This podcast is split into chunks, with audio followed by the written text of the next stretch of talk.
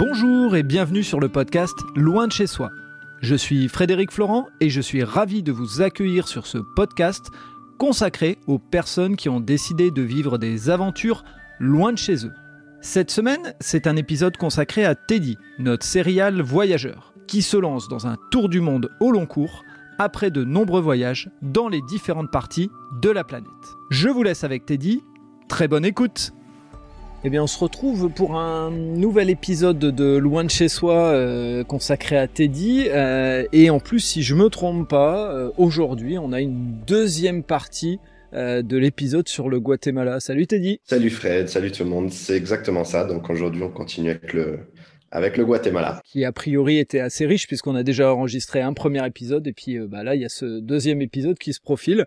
Euh, Raconte-nous, je pense si euh, je me trompe pas, on s'était arrêté euh, dans des piscines naturelles, les grottes et tout ça. Euh, c'est ça, ouais. c'est exactement ça. On s'est arrêté donc à la, à la petite ville de, de Lankin qui est connectée avec les piscines naturelles. Donc donc après c'est cette épreuve donc riche en on va dire en, en émotion et en et on va dire en activité en tout cas un peu extrême euh, avec l'épreuve qu'il y a eu dans les grottes. Donc euh, suite à ça, je suis parti euh, à la ville d'Antigua, donc qui est à, peu près à 8 heures de bus de, de Lankin. Ah, surtout, comme j'avais dit en fait dans l'épisode présent, là au Guatemala, les transports pour les longs trajets, c'est pas comme Mexique où tu as les longs bus de voyage, ou comme non pour avoir en Europe. Là, c'est plus des, voilà, soit en fait, tu as des bus locaux euh, qu'ils appellent ça les chicken bus et qui partent de, village en village et là, tu peux mettre le double, voire le triple en temps. Euh, ou euh, du coup, en fait, c'est des petits, on va dire, vannes, euh, entre guillemets, privés pour les, pour les, surtout les touristes, en fait, qui utilisent ça parce que c'est bien plus cher. Enfin, par rapport au prix euh, que peuvent mettre les locaux. Donc, euh, on va dire, c'est pas non plus tout le confort. Hein. Au contraire, vu que tu es dans un petit van un peu là sur l'autre, euh, c'est juste que c'est un trajet direct, en fait. C'est ça la différence. Donc, tu as fait 8 heures dans un trajet comme ça, dans un van, qui, je suppose, en plus, avec une chaleur autour. Bah, c'est ça, parce qu'en plus, ils, généralement, ils veulent pas que tu ouvres la fenêtre, donc il y a, parce qu'il y, qu'il y a la clim, sauf que la clim, elle marche à moitié. Si tu es dans le fond, tu, tu sens pas la clim, donc un peu étouffant. Puis, ouais, tu as t'es collé euh, les uns aux autres, mais, bon, tu rencontres d'autres étrangers. Donc, euh, le trajet, on va dire, qui, tu discutes, échanges sur, sur des choses. Euh, bon, tu un peu de musique, tu essaies de passer le temps. Et, si tu n'as pas de chance et que tu es entre deux personnes, ben, tu peux t'as pas un appui-tête, quoi. Tu, tu peux pas trop dormir. Mais bon, ça fait partie de, du fun, on va dire, au Guatemala. Donc, euh, direction la ville d'Antigua. Donc, euh, on m'en avait euh, beaucoup parlé de cette ville, en fait. tout le monde me disait que c'est la ville la plus jolie du Guatemala. Donc, c'est une ville, en fait, si tu veux, coloniale aussi dans, dans l'esprit. Donc, route en pavé, les maisons colorées. donc, pas de construction en hauteur, en fait. Donc, tout un peu le village un peu plat, des maisons assez basses et toutes colorées, enfin vraiment beaucoup de charme avec les routes, ces routes de pavés, et qui est en fait dominé à côté par un, par un volcan. Enfin, il y a d'ailleurs plusieurs volcans autour. Donc, euh, le but en allant là-bas, c'était bien sûr de visiter la ville, euh, de, ben, de juste profiter des rues comme ça, en fait, un peu enfin, pittoresque. Tu, tu marches, tu profites des couleurs, et aussi toujours, enfin, toujours dans l'esprit au Guatemala, donc avec pas mal de personnes, enfin surtout les femmes qui ont le, costume traditionnel, donc, euh, donc ça rajoute en plus, enfin un charme un peu en fait, on se croit encore dans des années un peu passées en fait, donc euh, c'est toujours euh, c'est toujours agréable. Et aussi c'était le but, c'était aussi de partir faire l'ascension d'un volcan. j'étais honnêtement, j'étais pas sûr de le faire parce qu'en Amérique centrale il y a énormément de volcans, donc je savais sans, sans avoir trop d'infos, je savais pas lequel je, je ferais. En fait plus j'avançais au Guatemala, plus on me disait celui-là, il faut que tu le fasses à tout prix. Euh, en fait, c'est l'ascension du volcan, euh, alors que je ne dise plus de bêtises, euh, du volcan Acatenango, Acatenango qui est à côté du volcan Del Fuego. Et le volcan Del Fuego, en fait, c'est le volcan le plus actif d'Amérique centrale, un, des plus actifs au monde. Donc, c'est-à-dire qu'en fait, il y a des. Bah, on le voit, en fait, on voit des, des, sorties de, de, de, fumée, en fait, tous les, à peu près tous les 15 minutes. C'est très, très actif, même alors. oui, ça va, c'est un des plus actifs au monde. Et, enfin, puis Amérique centrale, c'est une terre de volcans et c'est le plus actif déjà d'Amérique centrale. Donc, euh, rien que ça, déjà, oui. Et, mais après, enfin, j'avais déjà vu des volcans. J'étais déjà là un volcan actif au, Chili, euh, si les personnes se souviennent dans un épisode précédent. Euh, au Mexique aussi. Euh, et là, voilà, là, du coup, on m'a dit, celui-là, vraiment, il faut que tu le fasses, c'est une expérience unique.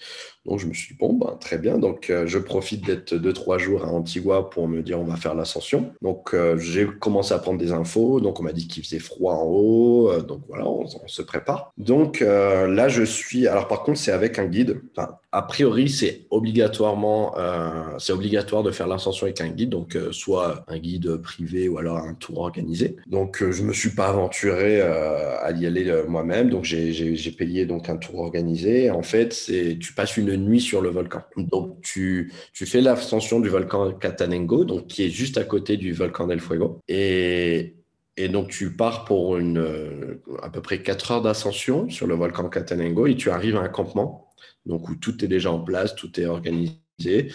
Et, euh, et tu passes la nuit là-bas. Et, et, le but, c'est le, le, lendemain, enfin, avant le lever du soleil, de continuer donc euh, jusqu'au sommet. Donc, il y a une heure, une heure et demie, on va dire, pour arriver au sommet et de voir le lever du soleil avec tous les volcans qu'il y a autour. Donc je me suis dit, bon, ça peut être très intéressant. Donc euh, le jour J, donc on part pour 4 heures d'ascension, sachant que j'étais pas encore, euh, enfin pas, vraiment en forme en fait, avec le, ben, toujours avec le Covid que j'avais eu peu de temps avant. Donc là, c'était vraiment le premier test, on va dire, physique. Euh, et voir ce que, ce que ça donnerait. Oh bah, j'ai souffert. j'ai un peu souffert. C'est marrant, le euh, suspense n'était pas très marqué. On sentait que ça allait arriver.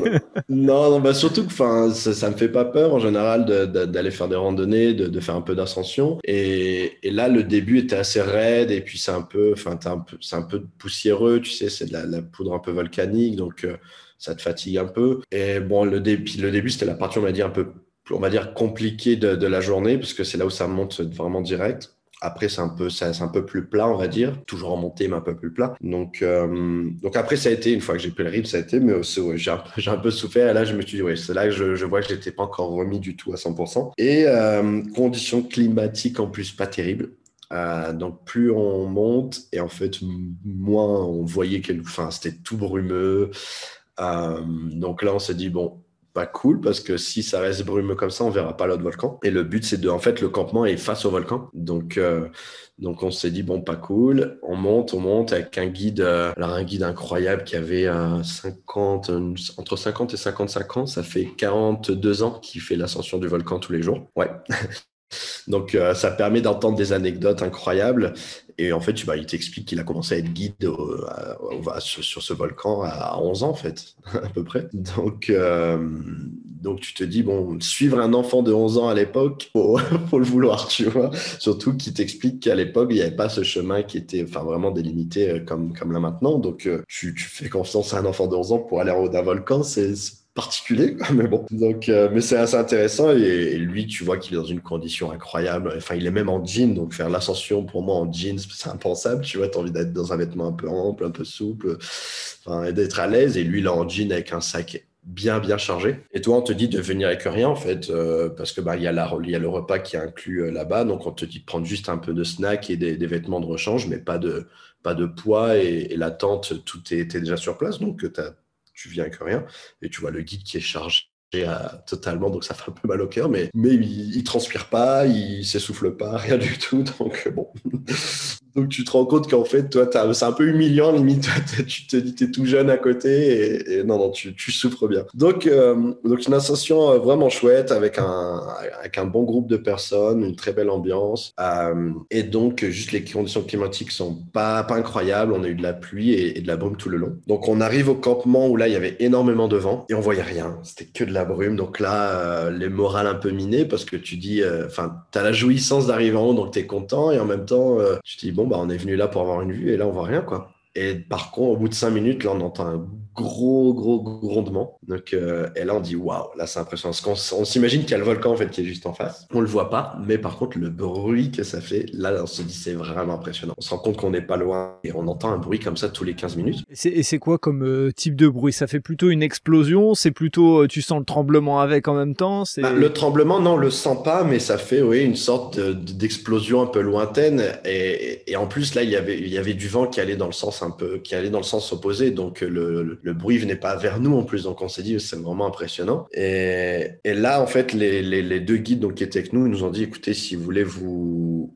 vous abriter dans votre tente, ce qui faisait vraiment, il faisait vraiment assez, assez froid et avec le vent, donc ça, ça aidait pas et on voyait rien. Donc ils ont dit, écoutez, allez dans vos tentes, euh, vous reposer. Si vous voulez faire une sieste, nous on va aller chercher du bois et euh, pour faire un petit feu et euh, comme ça, après, le, si le vent se, si, si, le vent se calme, les nuages vont, vont, disparaître et on pourra voir le, le volcan. Et là, en fait, avant qu'il nous dise ça, on voit un peu, on entrevoit en fait le volcan et là on se dit ah oui on est vraiment pas loin et, et, puis il est monstrueux en fait mais il disparaît aussi vite et du coup, bon, tout le monde part dans une tente. Donc, c'est une grosse tente commune. Il y avait deux grosses tentes. Euh, donc, on était une dizaine euh, dans chaque tente. Et c'est marrant, en fait, la, coïncidence a fait qu'il y avait une tente avec euh, tous les étrangers et une tente avec que des locaux. Donc, et moi, j'ai atterri dans la tente avec les locaux qui, eux, étaient venus avec quelques bouteilles pour boire un coup, tout ça. Donc, c'était cool. tu t'es ennuyé, quoi. C'était, pas Oui, je me suis vraiment ennuyé. Donc, en fait, au lieu de dormir, c'était déjà en train, hop, une tequila. enfin, bon, je ok, c'est cool. Et tout le monde commençait à dormir. Et moi, je je trouve pas sommeil, donc euh, je me suis dit bon bah je vais sortir et au bout d'une heure et là je vois qu'ils étaient en train d'allumer le feu, les deux guides. Donc je me suis dit bon bah on va rester à côté du feu, je serai, bien là. Et petit à petit le volcan se découvre un peu, mais ça reste encore très couvert. Donc tout le monde ressort des tentes, ils, on entrevoit le volcan toutes les 10 minutes, mais c'est pas au moment où il y a une éruption. Les visages un peu un peu tristes, un peu déçus, donc là l'ambiance un peu un peu froide, on va dire, parce que enfin, forcément, tu es fatigué de ta journée et tu pas la récompense. Donc, euh, à part le bruit, on voyait pas grand-chose. On voyait juste, un, on entrevoyait un peu de, fumée par moment. Donc, euh, donc là, il commence à faire nuit, à, faire plus froid. Les la température était baissée à, 3 degrés. Il me dit en ressenti, on était inférieur à 3 degrés, avec le vent forcément. Donc, euh, tu t'abrites un peu comme tu veux avec le vent. Enfin, c'est un peu compliqué. Tout le monde est un peu blotti les uns contre les autres autour du feu. Et tout le monde, après avoir mangé, en fait, euh, repart se coucher parce qu'il se dit ça sert à rien de veiller, à rien de veiller de pas voir le volcan. Donc il y a juste quatre plus téméraires qui sont rentrés, donc moi forcément compris. Et, le guide qui reste avec nous qui nous dit attendez jusqu'à 10 heures au soir. Là, tu veux dire que tu es resté en fait, c'est ça, tu es resté autour du feu. Ah, je suis, je suis, resté autour du feu, oui. Moi, je me suis, je, je, me suis monté jusqu'ici. S'il faut attendre jusqu'à minuit pour voir le volcan, surtout que la, la nuit, la nuit en fait, c'est plus impressionnant parce que là, on voit la lave en fait, on voit les éruptions de lave. Et le guide nous m'a dit après 10 heures, ça va, ça va se dégager un peu. Donc, en fait, c'est juste que avec le froid, les gens, euh, ils voulaient pas rester, quoi. Donc, ils sont repartis. Surtout, ils savaient pas si ça allait se découvrir. Donc, je suis resté avec un groupe de trois personnes euh, jusqu'à minuit à peu près. Donc, euh, donc là, c'était vraiment chouette parce qu'en fait, les, le ciel s'est découvert et, là on voyait en fait des éruptions donc de lave toutes les 15 minutes avec le bruit qui va avec. Et là c'était vraiment impressionnant parce qu'on est face à un volcan on voit la lave qui coule donc euh, on en prend plein les yeux. Donc là en fait on oublie le froid on est juste debout en train de se réchauffer les mains autour du feu et on regarde on essaie de prendre des photos au moment où il y a une éruption. Et, le guide en plus qui reste avec nous et qui nous bah, raconte des anecdotes incroyables on certaines tristes forcément, et, euh, et certaines qui nous surprennent et on est halluciné par le merveilleux de l'endroit et, les histoires du guide en même temps. T'as un petit bout d'une anecdote ou un truc qui, qui euh, bon, plutôt sympa, on va essayer de pas se... Alors plutôt sympa et, pour euh, rester dans l'esprit un peu fou du Guatemala, c'est-à-dire qu'en fait nous on voyait, dit de où on était, on voyait quelques lumières bouger sur le volcan qui était actif. On voyait des lumières dans le, dans le bas du volcan. Donc on, imaginait que c'était des gens qui, étaient enfin qui marchaient dans le coin là-bas, parce qu'en fait j'avais j'avais eu euh, la rumeur où certains guides euh, proposaient au groupe de s'aventurer sur l'autre volcan. Donc euh, je lui ai demandé tout simplement, je lui ai dit ces gens qu'on voit là-bas, je dis c'est des gens qu'on voit au loin. Il me dit oui c'est bien des gens. Il me dit selon les conditions climatiques, il me dit parfois, il fait, alors qu'ils n'ont pas le droit, hein, mais mais il propose à certaines personnes personnes, euh, aux volontaires, de, s'ils veulent aller sur le volcan actif pour sentir le tremblement et se rapprocher au plus proche de la lave. Et du coup, je lui demande si lui le fait. Il me dit ah oui, oui, il fait, il fait, il y a que quelques guides qui le font et qui connaissent parfaitement le volcan là-bas. Et, et, en fait, il, m'explique qu'il y a un endroit où lui qui connaît sur le volcan où il y a une grosse pierre, vraiment immense, et ils se mettent à l'abri sur bah, contre la pierre. Et en fait, tu as des éruptions qui passent au-dessus de la pierre. voilà. Donc, il me raconte ça. je je lui dis, ils sont totalement fous.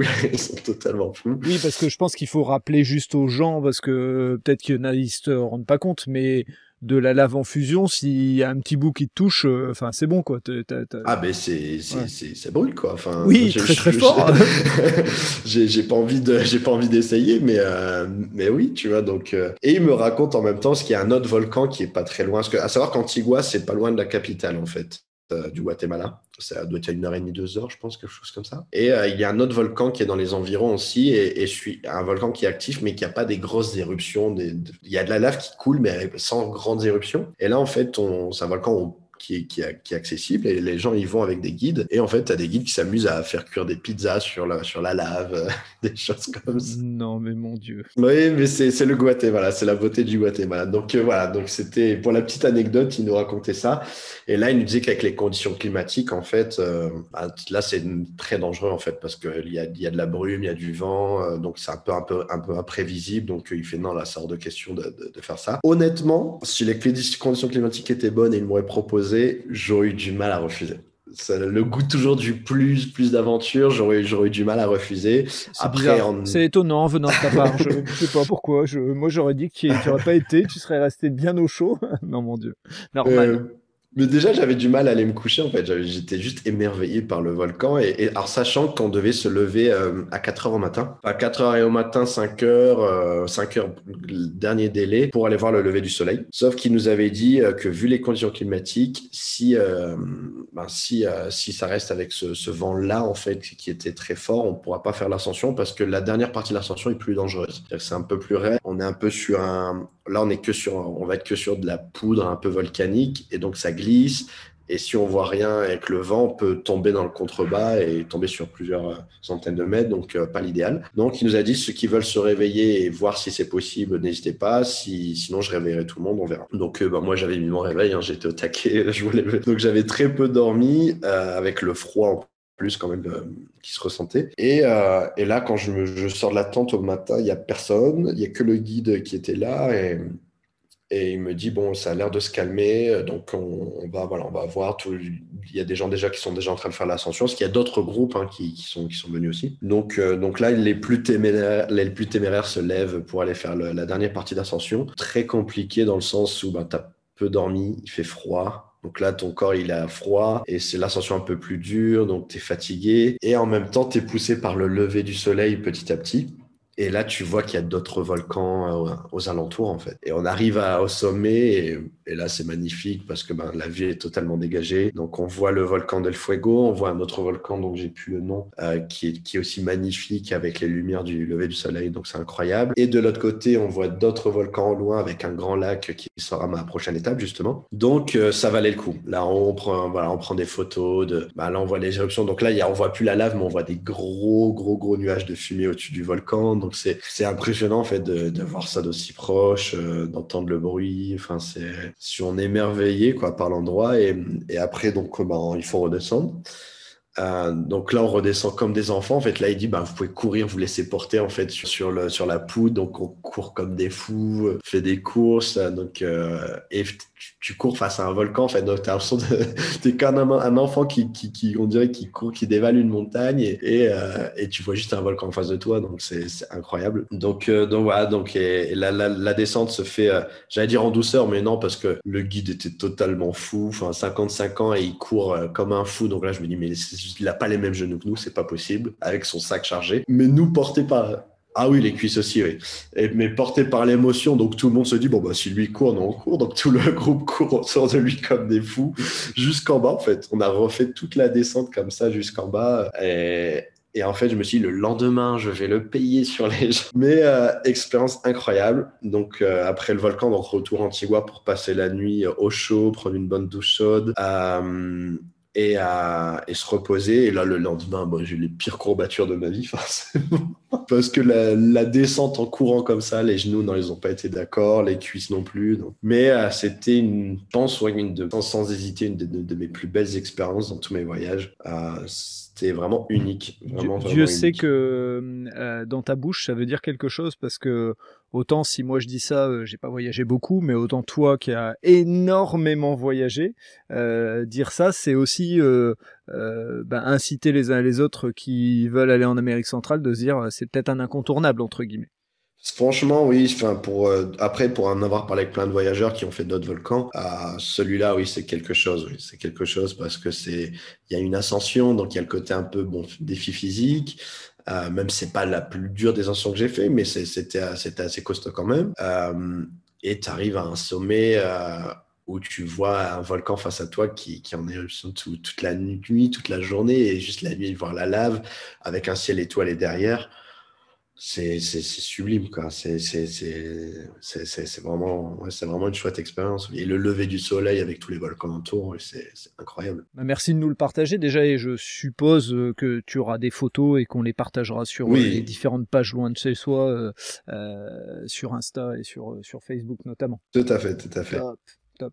Et il s'est passé quoi après ces courbatures, le temps que tu les digères, entre guillemets? Alors après, euh, j'ai pris la direction du lac Atitlan, donc, euh, qui, est réputé pour être un des plus beaux lacs au monde. Alors tout simplement parce qu'il est entouré en fait aussi de volcans, donc il y a, plusieurs volcans qui dominent. Et aussi c'est un, lac qui, donc sur le bord du lac, il y a plusieurs villages donc euh, avec vraiment des cultures mayas très présentes. Donc juste autour du lac, dans les villages autour du lac, il y a trois langues mayas parlées. Euh, sans sachant qu'il y a un peu plus d'une vingtaine de, langues maya parlées encore euh, actuellement au Guatemala. Donc, euh, donc j'ai pris la direction du lac en suivant tout simplement tous les conseils qu'on m'a donnés après ce que j'ai lu aussi sur, sur, les pages internet touristiques. Donc là, pour aller au lac, de, de au lac, je crois que c'était 3 heures, 3-4 heures de route. Donc pour arriver à la ville principale du, du lac, qui est euh, Panarachel. Donc c'est pas le, le, plus beau village euh, du lac, mais c'est le, le, point, on va dire, de, de, base en fait. Donc euh, là, il y a plus de, de bars, de restaurants. Euh, c'est pas le, ce qui a plus de charme, mais voilà, c'était le, le point, le point d'arrivée. Et aussi, en point de vue budget, euh, par rapport aux autres villages du lac, pour tout ce qui est logement, c'est là où c'était un peu le, moins cher, avec un autre village qui, était euh, au côté opposé. Donc, je suis resté deux nuits et je me suis dit, pour aller faire visiter les petits villages, dans, l'idée de base, c'était de faire un village au village et de dormir dans chaque village. Mais je me suis dit, ça va coûter trop cher, parce que quand je cherchais les logements dans les autres villages, c'était un peu, un peu plus cher. Donc, je me suis dit, autant rester à Panarachel.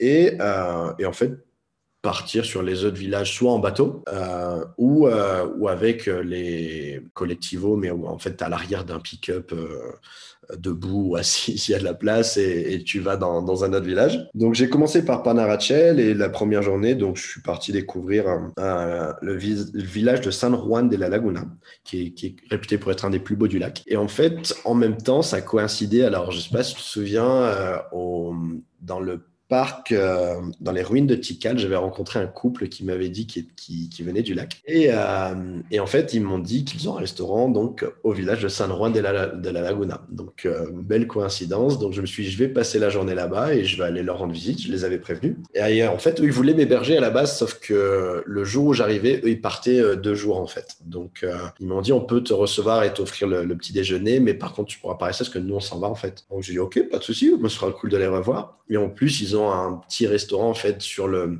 dans une montée pour accéder à un point de vue. Donc euh, donc ils ont un joli point de vue sur le sur le village de San Juan de la Laguna avec une vue sur le lac et la montagne et le volcan en fait qui est à côté. Donc euh, donc j'ai rencontré euh, j'étais content de, j'ai revu que un des deux mais mais j'étais très très content. Du coup on a parlé, on a échangé, on a pris un peu plus le temps parce qu'on se connaissait pas du tout en fait. On avait parlé peut-être allez 20 minutes dans les ruines et, et là du coup je suis resté trois heures peut-être à discuter avec avec lui euh, sur, ben, sur sa vie, sur, comment vivre autour du lac, euh, la culture maya. Euh, donc c'était vraiment un chouette échange avec un bon petit déjeuner, tout ça. Donc vraiment, vraiment cool.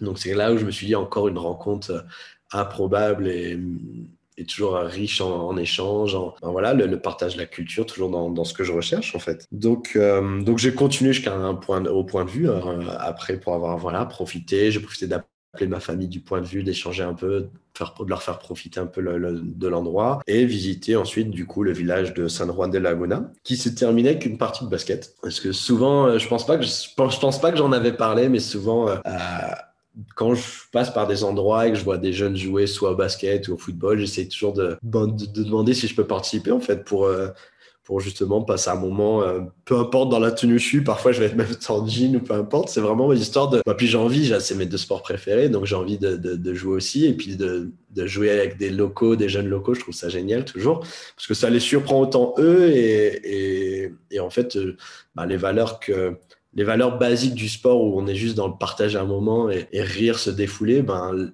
en fait, j'ai l'impression de revenir à ces valeurs contrairement, enfin, pas rentrer dans ce débat-là, mais, mais à la quantité d'argent qui peuvent détruire certains sports parfois, où là, où là en fait, c'est juste un moment basique, il y a un ballon et on se connaît pas. Parfois, ils parlent pas anglais. Bon, moi, je parle espagnol, donc ça, on peut échanger, mais, mais je trouve ça génial. Et en fait, à San Juan de la Laguna, il y a un terrain de basket qui est en plus incroyable. En fait, c'est tout des graffitis autour, des peintures, parce qu'il y a beaucoup d'art de rue, comme j'avais déjà précisé dans, en Amérique centrale.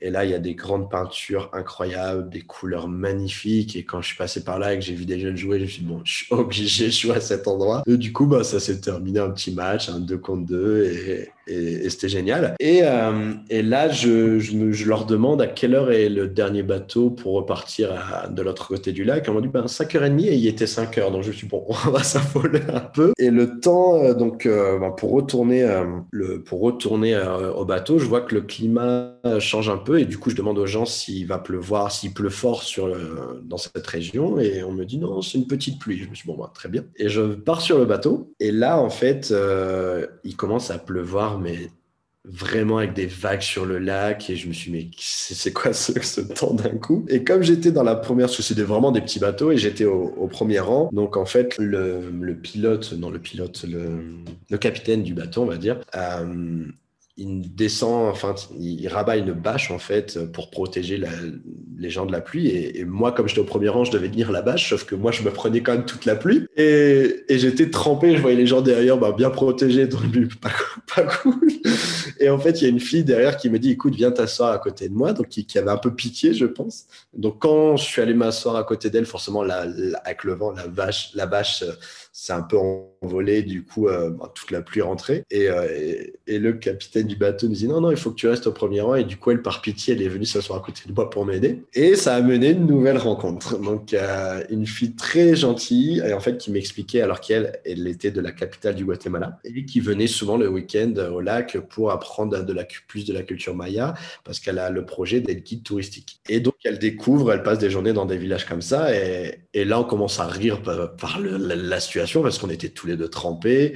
Elle cherchait un hôtel. Donc, moi, je retourne à mon hôtel. Je lui dis écoute, euh, tu vas pas commencer à chercher sous cette pluie. Euh, enfin, c'est une pluie torrentielle. Quoi. la rue, elle commence un peu à s'inonder. Donc, euh, je lui dis écoute, on va rentrer en tuk-tuk et mon hôtel est vide. Donc, ils, vont, ils recevront certainement une chambre pour toi. Sauf qu'en fait, pas de chance, l'hôtel était, était rempli. Donc je l'ai amené, je l'ai amené, enfin je l'ai envoyé avec son tuk-tuk dans un autre hôtel parce qu'elle n'avait pas internet en sur elle, donc je l'ai, je peut aider. Et du coup, on a échangé notre contact. Elle a dit, bah, écoute, si tu veux, demain, on passe euh, la journée euh, à visiter une autre, ville, euh, un autre village. Oui, ben, très bien. Et du coup, bah, le lendemain, on visite deux autres villages de l'île. donc là, c'est deux autres villages où il y a pas d'activité touristique vraiment. Et, euh, on voit les, gens donc euh, dans l'habit traditionnel et même les hommes. Donc, et ce qui est plutôt rare euh, au Guatemala, enfin généralement c'est les femmes qui ont toujours l'habit traditionnel, les hommes pas du tout. Et là on voit encore ça, donc c'était vraiment vraiment chouette. Donc là on part par contre pas en bateau, on part à l'arrière d'un d'un pick-up, euh, de bois une barre. Donc toujours un peu, un peu d'aventure au Guatemala, c'est toujours cool. Même sur ça, je m'y habitue totalement, mais ça peut toujours surprendre quand on n'a pas l'habitude. Et, euh, et, donc on visite deux villages vraiment intéressants, magnifiques, toujours avec des couleurs. Il y avait un village, un, village bleu, donc, avec des des couleurs dominantes. Donc, euh, donc vraiment super et, et, puis beaucoup de rire alors que je connaissais pas cette personne. On rigole parce qu'en plus, au fur et à mesure de mon voyage, comme j'avais les, les, cheveux longs, donc il y a des locaux qui m'appelaient Jésus.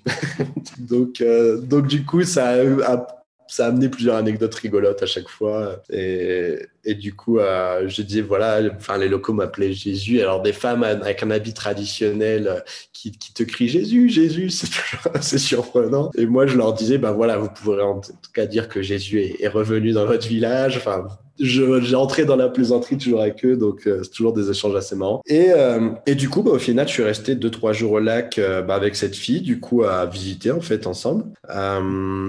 Et euh, donc après Panarachel, on a décidé d'aller dormir dans un hôtel qui était euh, de l'autre côté du lac à San Pedro.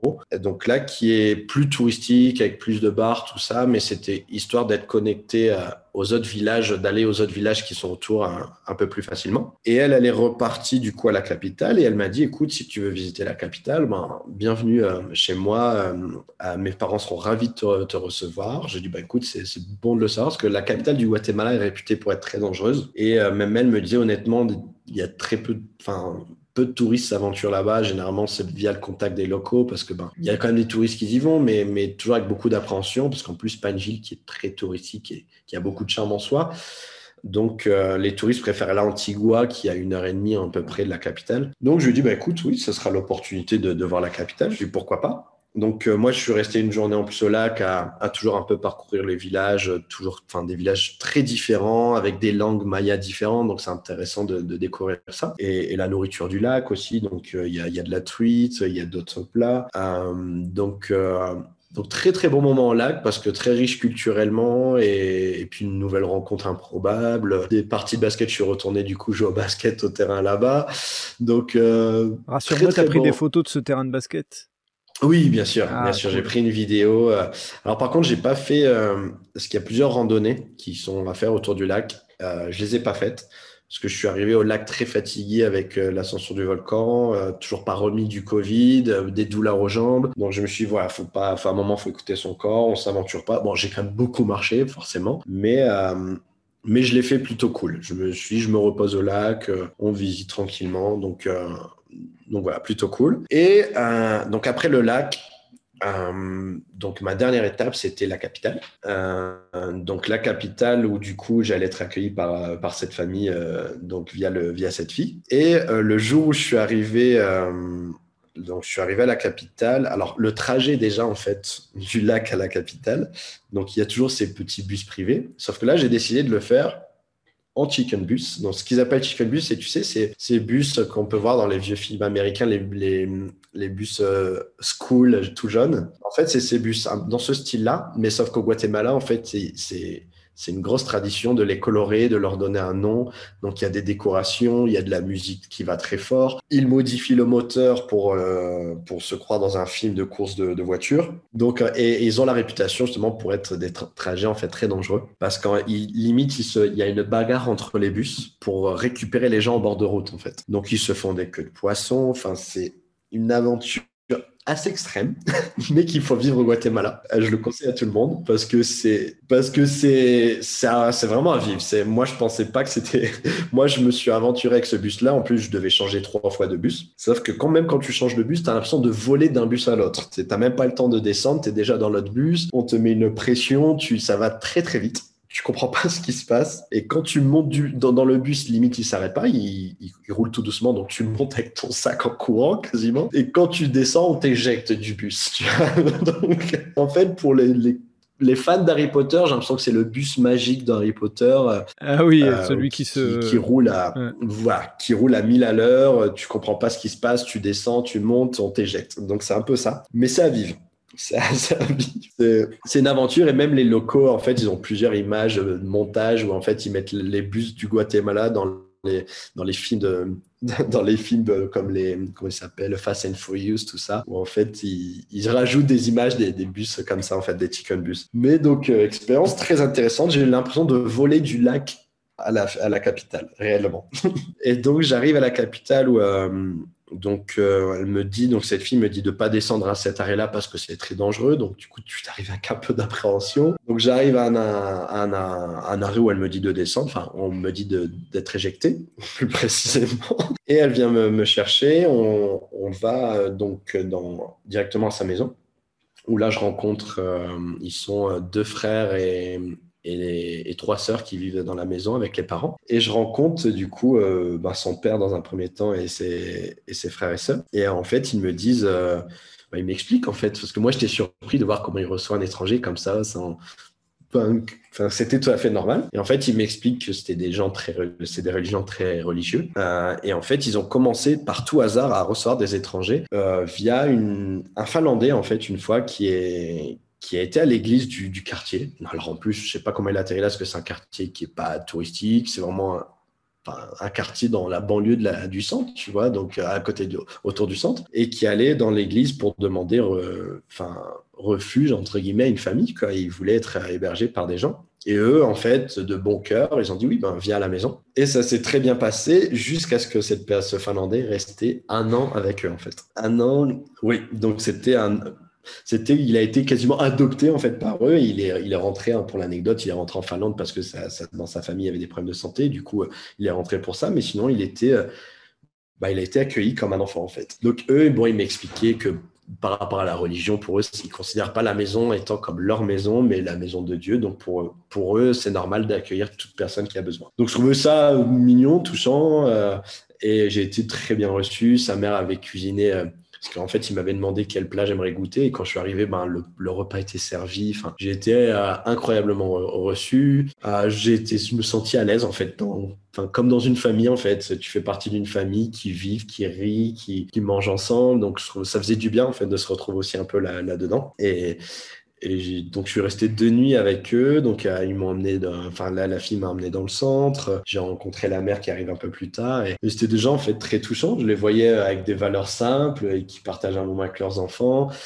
Et ils m'expliquaient qu'ils ont toujours, ils ont pas, parce que la maison était vraiment grande. Euh, il y a vraiment beaucoup de chambres. Et, et, mais qu'ils ont cette maison depuis seulement 4-5 ans et qu'ils ont connu un peu plus de misère et que, que du coup, d'avoir cette chance d'avoir cette maison maintenant, bah, ils veulent faire profiter les, les, voyageurs qui en ont besoin en fait. Vraiment une très belle philosophie. Je les ai trouvés très touchants et, et au point on en rigolait parce que les enfants me disaient Ouais, euh, tu te rends compte que tu es limite mieux traité que nous? Je dis Non, mais dis pas ça, je vais être gêné.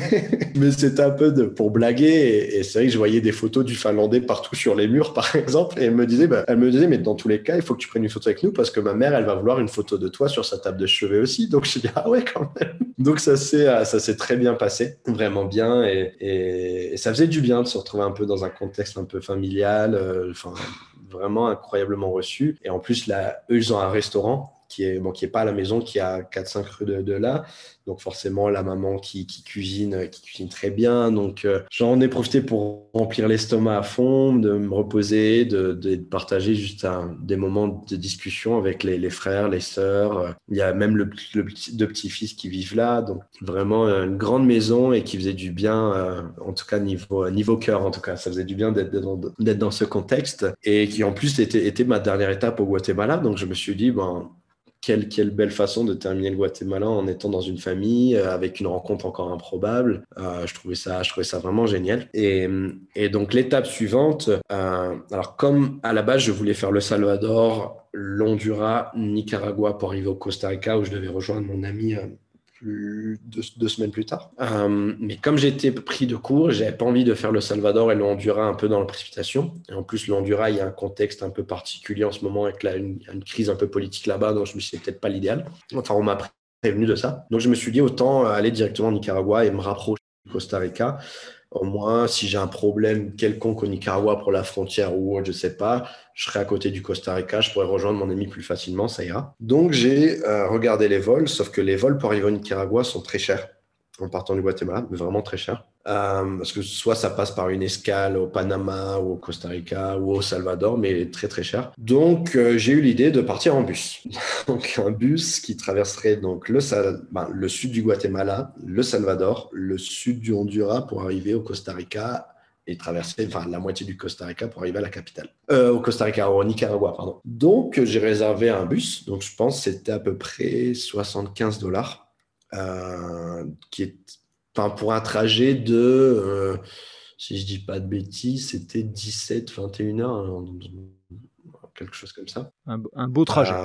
un beau trajet, mais qui était, euh, enfin, pour comparer avec le prix, c'était, je pense, 200, 300 dollars moins cher en partant en bus qu'en avion. Donc, c'est pour ça que j'ai pris cette option-là. Et je savais que ça allait être là, par, par contre, pas un, van, ça allait être un bus de voyage. Donc, je me suis dit, bon, ça ira, ça sera ça, ira, tout va bien se passer. Et euh, donc, je pars euh, de la capitale, donc, ils m'ont, donc les au revoir avec la famille qui m'ont déposé jusqu'à l'arrêt de bus et euh, qui va amener du coup à, à, une nouvelle belle anecdote. À une prochaine aventure qu'on, pourra, dont on pourra parler dans un prochain épisode. Et donc, c'est une vraie aventure, puisque j'ai la chance d'avoir eu l'information. On va rien dire de plus, mais c'est une vraie belle aventure qui t'est encore arrivée.